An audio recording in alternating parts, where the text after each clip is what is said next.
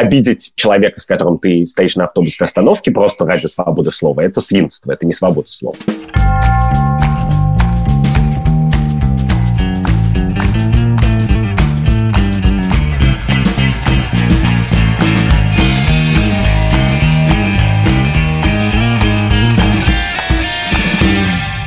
Здравствуйте, это подкаст «Так вышло». Я Катя Крангаус. Я Андрей Бабицкий. Сегодня у нас не самая обычная запись. Сегодня у нас открытая запись с трансляцией в Facebook, Instagram и Zoom. И Сегодня, помимо открытой записи, у нас э, презентация нашей книжки «Так вышло», и мы даже разыграем среди тех, кто будет задавать нам вопросы, несколько книжек. А еще прежде чем мы начнем, хочется сказать, что есть так вышло на Патреоне, где мы выкладываем спецдоп коротенькие выпуски, которые мы с Андреем записываем иногда посреди недели, когда не можем удержаться и не обсудить что-то важное. Я предлагаю начать с истории, которую я, собственно, обсуждал все выходные, и которую я взял из Фейсбука. Этот пост написал хирург Алексей Кощеев, к которому пришли муж и жена, жена в никабе. Никаб это как хиджаб, только гораздо более полный, который совсем все скрывает. И сказали, что вот ну, есть плановая медицинская операция, но можно ли так сделать, чтобы все люди, которые участвуют в этой операции, хирурги, анестезиологи, лаборанты, все были женщинами, потому что мусульманская женщина некомфортно себя чувствует, показывая даже кусок своего тела мужчину. И Кощеев задается вопросом, что теоретически у него такая возможность есть, но это, очевидно, связано с всякими проблемами, и спрашивает своих слушателей, как ему поступить. Наврать, потому что это будет полная анестезия, и никто ничего не узнает. Сказать правду и отказаться, согласиться и так далее. Что бы ты сделал, Катя? Ну, там он тоньше говорит. Он говорит, что теоретически это реально, но ему придется запариться, чтобы собрать такую команду. Ну, я считаю, что, конечно, да. В смысле, я не очень понимаю, чем это отличается от того, чтобы э, по просьбе больного впустить священника э, в реанимацию. Мне вообще кажется, что комфорт и лечение пациента в том числе связано с его настроением и комфортом. И мне кажется, сам вопрос очень странным. Я считаю, что человек может сказать, я хочу, чтобы мой муж сидел в углу Э, в полном защитном костюме. Точно так же, как э, все борются за то, чтобы родственников пускали в реанимации, а еще не только родственников, а каких-то людей, которые, может быть, никак юридической бумажкой не подтверждают свое родство. Мне кажется, идея изолированности пациента от своих желаний и мира вообще очень странной традицией в российской медицине и в какой-то еще. Понятно. Я должен сказать, что когда прочитал этот пост, я, конечно, поймал себя на злорадстве. Мне хотелось сказать что-нибудь типа, а как вы решаете проблему с женщинами-хирургами в своей стране, где не бывает женщин-хирург? Но поймав себя на злорадстве, я подумал примерно почти то же самое, что и ты. Я подумал, что если что-то в России в дефиците, то это не физиологическая медицинская экспертиза, а какое-то человеческое отношение к людям, и что, очевидно, для выздоровления людей нужен психический комфорт тоже, а не только физический. И что этот психический комфорт требует иногда разных самых странных, непредсказуемых вещей. И мне хотелось бы верить, что врачи принимают его всерьез, даже если он не очень рационален. Видимо, мы с тобой один и тот же совет дали бы доктору Кощееву.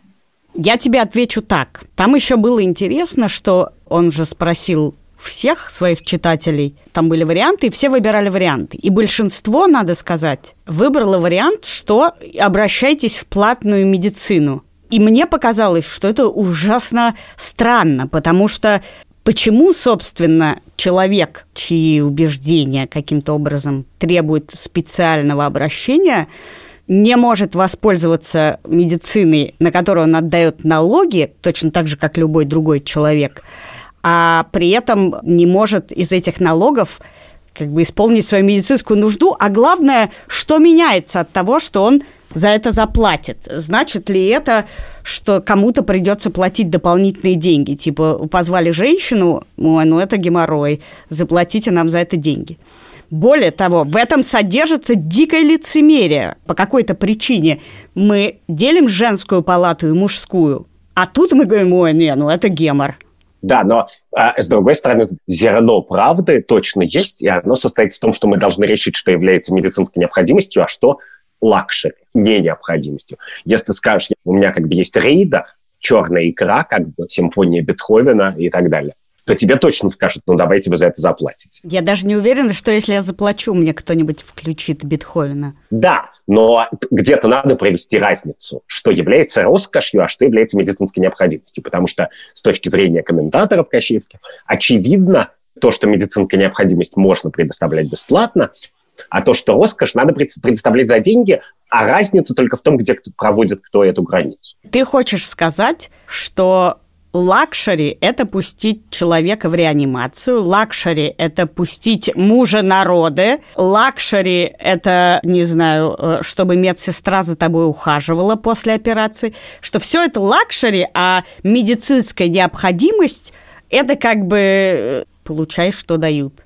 Кто определяет медицинскую необходимость? Я считаю, что медицинская необходимость э, вежливо и внимательно относиться к запросу пациентов. Я считаю, что это прям просто необходимость. Без этого невоз... нельзя лечить людей. С одной стороны, мы на самом деле живем в обществе, где за какие-то свои суждения, убеждения и идиосинкразии приходится доплачивать. Нас спрашивают, а что, если нет женщины-хирурга?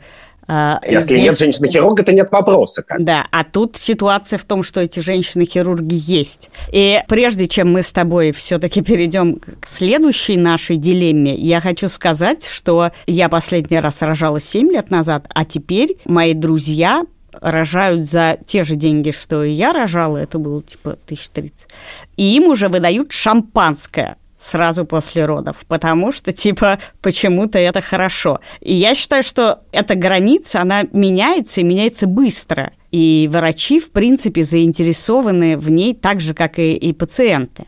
И хорошо бы... Хорошо, я готова купить шампанское за свои деньги. Но пустите меня с ним в роддом. Но пустите меня с ним и в роддом, и аппендицит лечить. Что настоящая гуманизация будет, когда не после родов, а до родов будут шампанское. И говорить, пара бокалов просека вам не повредит сейчас.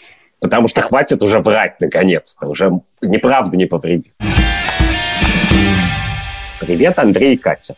Пишет вам слушатель из Казахстана. Мой вопрос касается равенства в этносах. Совсем недавно появился трейлер второй части комедии «Барат 2», в которой в иронической форме обыгрывается быт кочевого народа. Эта новость повеселила всех, но также оказались люди обратного мнения. Ведь действительно всего пару месяцев назад весь мир услышал о движении Black Lives Matter, и к тому же, который год в медиа продвигаются ценности гендерного равенства. Такие обстоятельства – признак двойной нормы в либерализме и демократии. Или все-таки есть различия между насмешками над отдельной национальностью и расовой дискриминацией? Короче, вопрос такой. Почему над черными в Америке смеяться нельзя, а над казахами в Казахстане можно? Ну, или вообще над кем-то еще? Но есть два простых ответа, которые сразу приходят в голову. Первый – это то, что только геи и евреи могут шутить над, э, не знаю, э, какими-то грубыми словами и называть друг друга я стесняюсь из-за того, что тут мои племянники, короче, называть друг друга, а евреи могут шутить про Холокост. И я, например, считаю невероятно смешным роликом, как израильтяне казнят Эйхмана, и у них ничего не получается, и в итоге он говорит, господи, вы ничего не умеете, и объясняет им, как его надо повесить. Мне кажется, это смешно, и даже шутки про немцев, которым пришел счет за газ, мне кажется смешными. А есть второй ответ про то, что шутить можно вообще над всем как обладатель довольно специфического чувства юмора, я знаю, что проблема не в том, над чем ты шутишь, а проблема в том, что люди часто не понимают, что ты шутишь. Хорошая шутка – это та шутка, про которую понятно, что это не всерьез. Однако, когда, например, журналистам, которые задерживали мне тексты и просили прощения, я всегда писала «Бог простит, и ты меня прости», многие из них напрягались, и им виделась в этом пассивная агрессия. Ну, ладно, подожди, ну, во-первых, Барат не казах. И в этом смысле он не может, не мог бы себя защищать таким образом. Во-вторых, конечно, в современном мире это большая проблема. И формулируется она примерно так, что вообще э, раздел главный проходит между теми, кто верит в свободу слова и не верит. И Люди, которые верят в свободу слова, как я, они верят, что свобода слова подразумевает свободу самого мерзкого слова тоже. И наличие Барата, и наличие журнала «Шарли Эбдо», наличие любого человека, который оскорбляет всех на земле и ни перед чем не останавливается, необходимо. Не потому, что эти шутки мне нравятся, а потому что я считаю, что мир, в котором эти шутки наказываются, это несравненно более плохой мир. И должны быть люди, которые проверяют эти границы не на уровне конкретной дружбы, а на уровне всего общества. И я за этих людей всегда впрягаюсь. С другой стороны, важно, что это имеет смысл ровно как общественная деятельность, а не как личная. И обидеть человека, с которым ты стоишь на автобусной остановке просто ради свободы слова, это свинство, это не свобода слова. Свобода слова состоит в том, как, что ты все общество проверяешь на прочность. Ты говоришь, нет, я говорю неприятные вещи, вы можете меня наказать, то есть лучше бы не стали, вы можете меня презирать, но привыкайте, мы взрослые люди в большом обществе, и всегда будут те, кто вас чайно или нечаянно обидит. Но проблема в том, что дискурс Black Lives Matter и вообще многие современные подходы к э, общественной жизни формулируют люди, которые всерьез не верят в свободу слова и которые считают, что слова надо мерить как бы по их последствиям. Если они считают, что слова гипотетически ведут к чему-то плохому, то их надо запрещать, что произнесение слова может быть преступлением само по себе. Я, например, в это не верю. И эти люди, на самом деле, тоже довольно последовательны. В смысле, что Барата бы они тоже с радостью запретили. То есть не то, что они сидят в Америке и как бы говорят, над нами не смейтесь, а над казахами смейтесь. Они бы, честно говоря, и Барата запретили. Тем более, что он смеется более-менее над всем. Поэтому при симпатиях к многим войнам, которые сейчас ведутся в обществах развитого мира и в России тоже, я не склонен слишком сильно солидаризоваться с этими войнами, потому что, блин, я за свободу слова. Я не верю, что борьба со свободой слова поможет решить какие-то проблемы в обществе. Ну, погляди. Ты сказал, что ты никакие слова не считаешь э, преступлением. Скажи мне, а жесты могут быть преступлением? Или ты исходишь из позиции воздух общий, воздух общий? Нет, в смысле, можно ли нависать над человеком и размахивать в миллиметре от его э, лица кулаками? Нет, нельзя. Вот, так я тебе про это и говорю. Если человек произносит слова «я тебя сейчас задушу», то в какой момент его руки, направляющиеся к твоей шее, сопровожденные этими словами, являются реальной угрозой? Это очень просто. Это называется э, credible threat. Ну, в смысле, угроза, в которой ты веришь. В тот момент, когда ты поверил в эту угрозу, ты полно имеешь право дать ему по морде битой, позвать полицию, закричать на помощь и так далее, сказать «никогда не приходи ко мне больше» и так далее. Угрозы реальные, словесные угрозы тоже реальные. И очевидно, что, когда я говорю, никакие слова не являются преступлением, я, очевидно, не имею в виду, что фраза мафиози, который говорит своему заместителю «пойди и убей комиссара Катани», не является преступлением. Является. Да, но видишь ли а ты... Для этого не нужны никакие специальные законы. Это преступление не потому, что это слова, а потому, что это соучастие в убийстве. Да, но э, есть такие вещи, как э, создание контекста, создание, не знаю, настроений в обществе. И более того, люди, которых задевает всякие странные шутки про них, в том числе и Барата, имеют в виду, что это неуместно. И Black Lives Matter, что даже шутки приводит к тому, что люди теряют карьеру, и то, что, условно говоря, произошло с Джоан Роулинг после ее высказывания про трансгендерных персон, эти люди чувствуют угрозу и считают, что это credible threat. Подожди, это очень просто. Если тебе говорят, я тебя задушу, то это угроза. А если тебе пишут в Фейсбуке... Между мужчинами и женщинами есть биологические различия, то это не угроза. То есть ты считаешь, что шутить и издеваться можно над всем, кроме как если это э, является прямой угрозой. А если прямая угроза сказана в шутке? Подожди, есть бесконечное количество слов, которые являются преступными и безнравственными. Опа! Нельзя угрожать, нельзя шантажировать, нельзя мошенничать и обманывать. Это очевидно. Но вот тот фильм «Барата» — это не тот случай. А кто определяет это? Я это так определяю. Есть причина, по которой я это определяю так. Почему некоторые слова я считаю плохими, а некоторые считаю не такими плохими. В смысле, я могу к этому лично как угодно относиться. А дальше начинается сложный спор, поскольку дальше это общественная дискуссия. обществу будет лучше, если мы будем наказывать за какие-то слова или не будем наказывать. И все, наверное, согласятся, что за слова «пойди и убей» лучше наказывать, если они закончились убийством. Уж точно. А за какую-нибудь глупость, даже вполне себе оскорбительную, лучше не наказывать. Потому что я гораздо больше боюсь людей, которые за это наказывают. Если кто-то хочет задать вопрос, пожалуйста, подайте сигнал. А, я вижу Алину. Здравствуйте, Алина. Здравствуйте. Мой вопрос по поводу свободы слова. Я живу в Париже, и здесь ну, весь мир уже слышал, что произошло ужасное убийство учителя, который в рамках э, программы в школе о свободе слова рассказывал детям и показал карикатуры Шарли Имдо. И в результате был атакован несколько дней спустя чеченским иммигрантом и обезглавлен. Как вот найти этот баланс в обществе? Ну, подождите секунду. Сейчас, мне в этой истории, знаете, что стало вдруг интересно? Указание, что он чеченец. При том, что я считаю, что каждое слово Рамзана Кадырова можно считать преступлением, и вообще каждый жест и каждый взгляд. Он сказал такую вещь, а почему вы тычете нам, что он чеченец? Он с двух лет живет во Франции. И вы сейчас сказали, что он чеченский иммигрант. Он с двух лет живет во Франции и учился во французской школе, вырос во Франции. Почему, собственно, нам в этой ситуации важно что он чеченец. Ну, как бы мне тоже кажется это странным. Убивать человека нельзя, но какое отношение его оригинал национальность вообще имеет. Можно, да, еще немножко влезу и скажу, что вы, Алина, произнесли слово «баланс», и по этому поводу я хотел высказаться, что во многих странах, в частности во Франции, нет смертной казни. То есть буквальным образом Франция – это такая страна, где считается, что никакое преступление не заслуживает казни.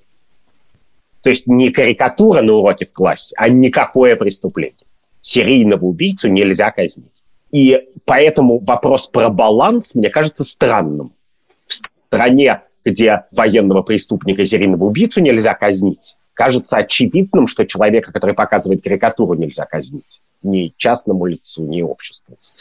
И баланс тут невозможен. Подожди, а если бы они проводили смертную казнь, ты бы сказал, ок, можно и лично? Совершенно очевидно, что есть общество в мире, где убивают за что угодно, включая карикатуру, и это все так же неправильно, но, значит, по крайней мере, последовательно. Но очевидным образом, я даже не говорю, что Франция гордится фанатическим образом тем, что она построена на идее ляйсите, идеи светскости и, соответственно, производной идеи, что э, твои религиозные чувства, включая религиозные виды, должны быть приведены в, в, в некотором образом ограничено. Но, в принципе, представить себе человека, что его что-то, некоторое действие ненасильственное обижает так, что он считает себя вправе кого-то убить, нет, он просто убийца. У него был зуд, у него чесались руки, у него просто нет ничего святого, нет сердца, нет души, он просто напал на... Или у него были какие-то обстоятельства, или, как говорит Катя, плохая химия в голове, и он просто убил того, кто подвернулся под руку, и я не думаю, что это стоит объяснять иначе. Я хочу коротко ответить на два вопроса. Первый вопрос из Инстаграма. Как вы относитесь к смертной казни и кто должен решать этот вопрос? Поскольку мы довольно много про это говорили, э, то это можно послушать в разных наших выпусках. А я только хочу отметить удивительный факт, что впервые за 67 лет в Америке смертный приговор женщине был приведен в исполнение. И это довольно интересно, учитывая э, многолетнюю борьбу за равноправие, а предыдущие 67 лет, значит, казнили только мужиков. А второй Существовал тренд среди молодых мамочек на поедание плаценты. Можно ли это считать каннибализмом? В случае употребления не своей плаценты. Я вообще считаю, что это крипи, кринжово, странно, дико жрать плаценту, потому что Ё-моё, это просто, ну, съешь кусок мяса и запей его шампанским. Но когда я родила, мне тоже спросили, вы не хотите плаценту? Я говорю, зачем она мне? Они говорят, ну можно закопать, э, люди закапывают и дерево сажают, или там кто-то замораживает. Я знаю людей, которые ходили с мисочкой плаценты сутки, не перерезая пуповину. В принципе, ну, в действительности это как бы э, можно ли, если у тебя течет сопля из носа, ее обратно вхрюкать. Ну, как бы можно, только в детстве я таким увлекалась. Но это надо, кстати, это требует еще навыка, скилла определенного, чтобы это сделать из- изящно, элегантно. Некоторые люди так фрикивают, что ты думаешь, боже мой, я бы так умел. Да, но, в принципе, конечно, есть плацента, это все равно, что грызть ногти. Ну, в смысле, это, наверное, не очень приятно выглядит, но моральная философия молчит на эту тему. Нам указывают, что животные жрут плаценту, но я хочу сказать, что... Животные и детей жрут. Животные, э, некоторые жрут детей, некоторые у меня были животные, которые жрали кошачьи какашки, и уж точно большинство из них слизывают свою же блевотину. Поэтому не все в нашей жизни делается как у животных. Включаем ли мы микрофон? Да, здравствуйте. Добрый вечер. У меня возникла такая ситуация. Я на выходных была на дне рождения подруги, и подруга решила сделать некий каминг Она пригласила свою маму, которая является алкоголиком, причем таким буйным, активным, очень грустным, очень агрессивно настроенным к окружающим, когда доходит до определенной стадии. И мы сидели за праздничным столом, и вот одна часть стала очень как бы демонстративно делала вид, что ничего не происходит, мама не ведет себя неадекватно, она как бы не прерывает, но она прерывает людей, она роняет бокалы, у нее, ну, как бы окружающим рядом с ней сидеть очень неприятно, потому что она постоянно пытается как-то взаимодействовать.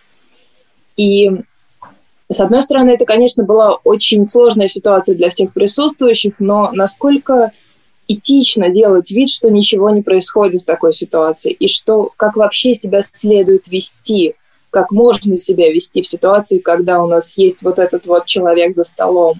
Прежде чем мы начнем отвечать, а уточните, что значит out в данной ситуации? Она никогда не говорила, что у нее такая семейная ситуация, она всегда замалчивала любой вопрос о маме, и то, что мама такая, никто не знал до этого вечера.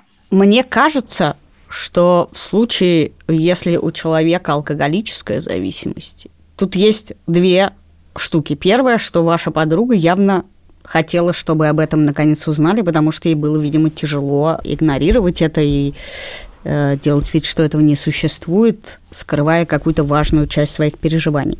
А во-вторых, мне кажется, тут работает тоже правило, которое работает, если человек э, чавкает, э, рыгает, если у человека есть синдром Туретта, когда он непроизвольно э, может ругаться или произносить какие-то нелепые слова. Э, во всех этих случаях то, что происходит, происходит помимо воли и воспитания человека. Он, может быть, и не хочет этого, и уж точно никто не хочет ронять бокалы, рыгать за столом, кидать на себя случайно ложку оливье, но ну вот такая ситуация, вы можете держать какую-то границу, отсаживаться, но вообще-то ваша подруга хотела, чтобы вы видели, в какой обстановке она живет. И я знаю историю про женщину, у которой мама э, в деменции выскакивала голая к гостям. Но мне кажется, что ну, это такие особенности человека. Меня бы это не смутило, потому что ты в этот момент пытаешься абстрагироваться от того, что тебя смущает, что человек на себя роняет, не знаю, ругается или говорит гадости и что-то. Ну, вот так ты пришел к другу на день рождения, или вы пришли к подруге на день рождения, и вы ее должны поддерживать, а не, не знаю, ругаться с мамой, вставать из-за стола и говорить, нет, я здесь э, не могу находиться. Да, вот я тоже добавил, что самое важное – это цель. Если вы приходите к подруге на день рождения, то предполагается, что это ее день, если у нее еще есть всякие сложные обстоятельства, временные или не очень, то тем более ей нужна поддержка. День рождения – это такой день, когда люди не случайным образом поздравляют свою маму и хотят быть рядом со своей мамой, чтобы не было. И даже если, значит, мама э, живет не так, как нам бы всем хотелось, она совершенно точно имеет право какой-то benefit of the doubt нужен какая-то склонность ее прощать именно в этот день. на дне рождения ее дочери. И главное, что мы не знаем, сколько усилий она проявляет на самом деле, потому что мы видим результат поведения, но мы не видим обычные входные данные. Когда мы видим, что человек себя странно ведет, то мы думаем, что это как бы обычный человек, который распустился. Но нам никогда не приходит в голову подумать, что это может быть человек, который ведет себя обычно в сто раз хуже, а ради нас он напрягся. Что он изо всех сил двужильным образом как бы старается не сказать лишнего, уронить один бокал, а не пять, поменьше говорить, как бы побольше улыбаться и так далее. И эту работу оценить невозможно тоже. Поэтому, ну, мне кажется, что у нас не право, а обязанность есть некоторая. Слушай, а нам еще добавляют к этому вопросу вопрос, а этично ли об этом не предупредить? Я бы, наверное, предупредил. Ну, сложно сказать. Ну, а если у тебя молодой человек придурок, и я прихожу и вижу, что он придурок, я думаю, а этично было меня не предупредить, что он придурок? Да, это не редкая ситуация, кстати. Это довольно часто, гораздо более частая ситуация. Мне кажется, что то, что она сделала, она сделала сознательно. И это был такой призыв к принятию ее ситуации. Когда ты предупреждаешь об этом, ты говоришь, извините, у меня вот мама такая, вот такая, мне очень неудобно, но почему-то я решила, вот мне очень хочется, чтобы вы это увидели, поэтому я решила вас позвать, что в этом есть чувство стыда, с которым ваша подруга, собственно, наконец-то решила побороться, а до этого она все скрывала ровно, э, чтобы не доставить всем неудобства. Ваше право встать и уйти, но это такой странный жест в смысле отношений с подругой. Да, э, Михаил. Вопрос такой. Вот в спектре гуманизма существует у человека множество прав и свобод. Имеет ли человек право на саморазрушение? Имеет ли он быть алкоголиком, наркоманом, суицидником и так далее? Может он прийти к людям и сказать, вот мой жизненный выбор быть алкоголиком. Вы знаете, что в современных представлениях о толерантности э, новоэтических слов нельзя говорить алкоголик и наркоман, а можно говорить человек с алкоголической зависимостью и человек с наркотической зависимостью. Я не очень понимаю, что значит имеет ли право. Во-первых, первый выпуск подкаста «Так вышло» был посвящен как раз истории девушки на сайте батенька да вы трансформер, был про нее материал о том, что она нарком... нарк э, девушка с наркотической зависимостью, что она сидит на героине, и что ее мама ее поддерживает, и вообще ей отлично, и она очень классно живет. И был дикий скандал по этому поводу. Мне кажется, имеет право, я такой то в данной ситуации сложный вопрос. То есть, в смысле, человек, который совершает суицид, мы немножко это обсудили, а дальше, ну, невозможно э, лишить человека права э, саморазрушения. Вот я тоже, мне я совершенно не понимаю, что значит лишить права. Поступает ли он плохо? Ну, если он как бы поступает плохо, то он поступает плохо не будучи алкоголиком, как правило, а просто потому, что он выпивает и поступает плохо, или там теряет способность к суждению. Но если человек э, алкоголик и регулярно водит машину, то я готов его осуждать, потому что он начинает как бы зримо рисковать другими. Ну да, мне кажется, что э, право этого человека нельзя лишить, но Хотя э, в смысле машины, ну, как бы есть простое правило, нельзя садиться за руль пьяным, и мы видим, к чему это может привести. Но мне кажется, человек имеет право не содействовать этому. Я не могу лишить э, свободы э, человека распоряжаться своими деньгами и покупать на них алкоголь, но я считаю, что это э, тот момент, когда вы можете нарушить свои представления о прекрасном и не поддерживать, и не заботиться о человеке, который по вашим представлениям, разрушает себя и не планирует останавливаться. Ну, кстати, в частности, маленький пример из жизни, что девушка моя не покупает мне сигареты, даже если это просто удобно, а мне надо сделать большой крюк, я все равно сам их иду и покупаю. Ты знаешь, а твоя девушка сегодня купила мне сигареты. Тебе покупает, а мне нет, видишь? Видишь, какие двойные стандарты у вас, либералов? Ну, или, или она просто плевать хотела, если я умру. Что вряд ли. Ольга, последний вопрос от Ольги. Здравствуйте. Я хотела спросить следующее. А, я сейчас была в Берлине вместе со своим ребенком на каникулах.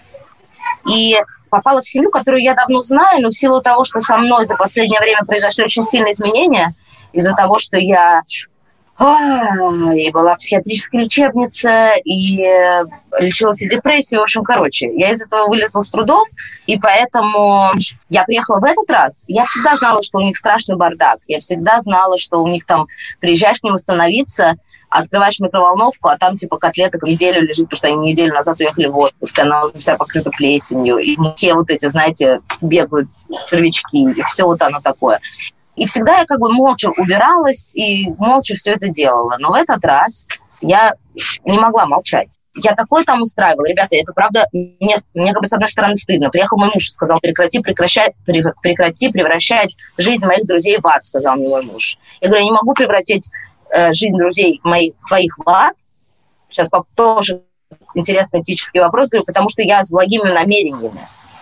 Они могут только сами превращать ну, то есть я начала делать такие вещи, как, например, я начала все убирать. Я, нач... я, я, я э, в сумку свою тряпочную складывала планшеты, айпады. Я отобрала и даже из тетриса, ребята, вынула батарейки, потому что сын сидит там, вообще не выходит. Я говорю, Самош, Майя приехала, дочка моя, играйте. Я хочу немножко рассказать, как я перешла границы. Тогда, тогда наверное, стоит... Вы уже Мне кажется. Вы, уже... вы... вы хотите еще что-то рассказать? Вы уже их перешли в самом начале этой истории. Но я видела прямо на глазах, как приехал ее муж, они стали убираться, как Э, как дети начали играть, и как они сделали нам спектакль. Ребята, наши дети, оставшись без планшетов, сделали нам музыкальный спектакль. Подождите, у меня есть один, один уточняющий вопрос. Вы сказали, что у вас есть возможность снять себе квартиру в Берлине. А почему вы предпочли жить в доме, где тот бардак, который приводит вас в такое неистовство? Неистовство он меня никогда, кстати, не приводил. А то есть это состояние, в котором вы разбираете чужой шкаф и холодильник, это не неистовство? Я из-за этой вот психиатрической клиники э, и депрессии начала переживать свое детство и вижу, что эта девочка, которая там находится, я, мы, она я. Все, я поняла, а, я поняла. Окей. И вы переживали меня детство. Начало крыть, меня начало крыть, и я понимаю, что я спасаю свое детство. Я могу начать быстро, я коротко скажу. Давай. Вы закончили тем, что мама девочки с вами больше не разговаривает. Я думаю, что я поступил бы так же. Простите. В смысле, вы говорите, что они живут в аду, или там вы хотели их вытащить из этого ада, но смысл в том, что ад – это субъективная штука. Кто-то считает, что он живет в аду, а кто-то не считает, что он живет в аду. И очевидно, что даже у людей, которыми вы хорошо друг друга знаете, существуют какие-то вещи, на которые эти хорошо знакомые люди уже выдают как бы мандат. Мои друзья, они уже мне дали мандат на какой-то набор действий. Но я могу, я не знаю, придя к ним в гости, убрать со стола тарелки, чтобы можно было там выпивать, например, не дожидаясь хозяев. Но очевидно, что в шкаф я к ним залезть уже не могу. И это как-то очевидно с двух сторон. И очевидная проблема возникает в тот момент, когда две стороны по-разному определяют эти границы. И когда вы, попав под видом гостя в дом, включаете социальную опеку, она не очень ожидаемая для хозяина должна быть. Я разделяю дни, когда ко мне приходят друзья и когда ко мне приходит социальная опека. Ну, я гораздо мягче тебя в таких вопросах. Я даже не знаю, с чего начать. Есть люди, которым удобнее жить в бардаке и в хаосе. Я работаю с своей партнеркой Ликой Кремер, и она любит, когда на десктопе у нее в компьютере хаос. И я тоже считаю, что так невозможно жить. Но мне даже не приходит в голову, кроме как подшутить над ней, вообще как-то в это влезать я бы, ну, как бы очень агрессивно себя вела с человеком, э, который считает возможно в моем доме в холодильнике, э, значит, с какими-то э, комментариями что-то делать. Мне кажется, что есть очень много даже очень близких людей, с которыми мы бытово несовместимы, как и есть близкие люди, с которыми не классно путешествовать. Вот я знаю, что с Андреем я бы сошла с ума путешествовать, потому что он любит вставать в 7 утра и хреначить по каким-то музеям, важным местам. А мой режим – это встать и пойти в приятное кафе пить кофе. Питье кофе занимает у меня примерно час, потому что я не люблю торопиться в этом вопросе. Потом я бы с удовольствием куда-то прошлась, и, вы знаете, села бы выпить кофе. И Андрей бы просто удавился. В ту же секунду мы бы поссорились. Поэтому, да, есть люди, с которыми вам лучше не жить в одной квартире, и если есть возможность, конечно, снять другую. Теперь вы сами сказали, что у вас много есть переживаний э, психологических, и что вы увидели в ее ребенке себя и спасали свое детство. Так вот, это не вы, и это не ваше детство. И в этот момент, если вы это понимаете, вам надо выйти оттуда, потому что это просто, что называется, вас триггерит. Нельзя с благими намерениями вылезать в чужую жизнь, которая по каким-то причинам вас триггерит, потому что, простите, вы знаете, скольким бы людям я могла помочь, потому что я знаю, как правильно жить, понимаете? Я знаю, как вам жить, я знаю, что она должна его бросить, потому что он ей не пара. Я знаю, как надо выстраивать отношения с родителями, потому что посмотрите, какие у меня хорошие отношения с моей мамой. И, пользуясь случаем, хочу ей передать привет. Она тоже присутствует на, на этой трансляции. Я знаю, как выстраивать отношения с детьми, понимаете? У меня очень э, хорошие дети. И это потому что, конечно, потому что я очень правильно их воспитываю, и сейчас я вас тоже этому научу. Если кому-то э, еще интересно, чтобы я чему-то научила, я я также могу многому научить. Но согласитесь, что если вас об этом не просили, не надо этого делать. Прежде чем мы закончим этот выпуск, мы разыграем книжки. Там нам в Инстаграме пишут, не, не смогла выбрать, за кого проголосовать по промокоду, потому что умом за Андрея, а сердцем за Катю. Значит, выбирайте так. Что для вас этика? Интеллектуальная категория или сердечная. И вот когда вы выберете, с тем промокодом и покупайте. Еще раз, мы сегодня презентуем книжку «Так вышло», которая выпущена в издательстве «Альпина Паблишер». В нее вошли 29 вопросов новой этики и морали, самые острые вопросы, которые мы обсуждали с Андреем в течение трех лет в подкасте «Так вышло» и до этого в подкасте «Дело случая». И мы призываем вас всех, если вы не можете выбрать между двумя промокодами, если вы любите нас слушать, подписываться на наш Patreon. Там мы помимо больших выпусков, еще и публикуем всякие маленькие приятные новостные беседы, которые мы в течение 10-15 минут с Андрюшей ведем. Это был подкаст «Так вышло». Я Катя Крангаус. Я Андрей Бабицкий. Это была открытая запись, в которой нам помогали Режиссер трансляции Кирилл Сычев. Редактор Андрей Борзенко. Звукорежиссер Эльдар Фатахов. Продюсер Олег. И продюсер Катя Зорич. Наш researcher Катя Зорич. И студия «Либо-либо». Спасибо, пока. Пока.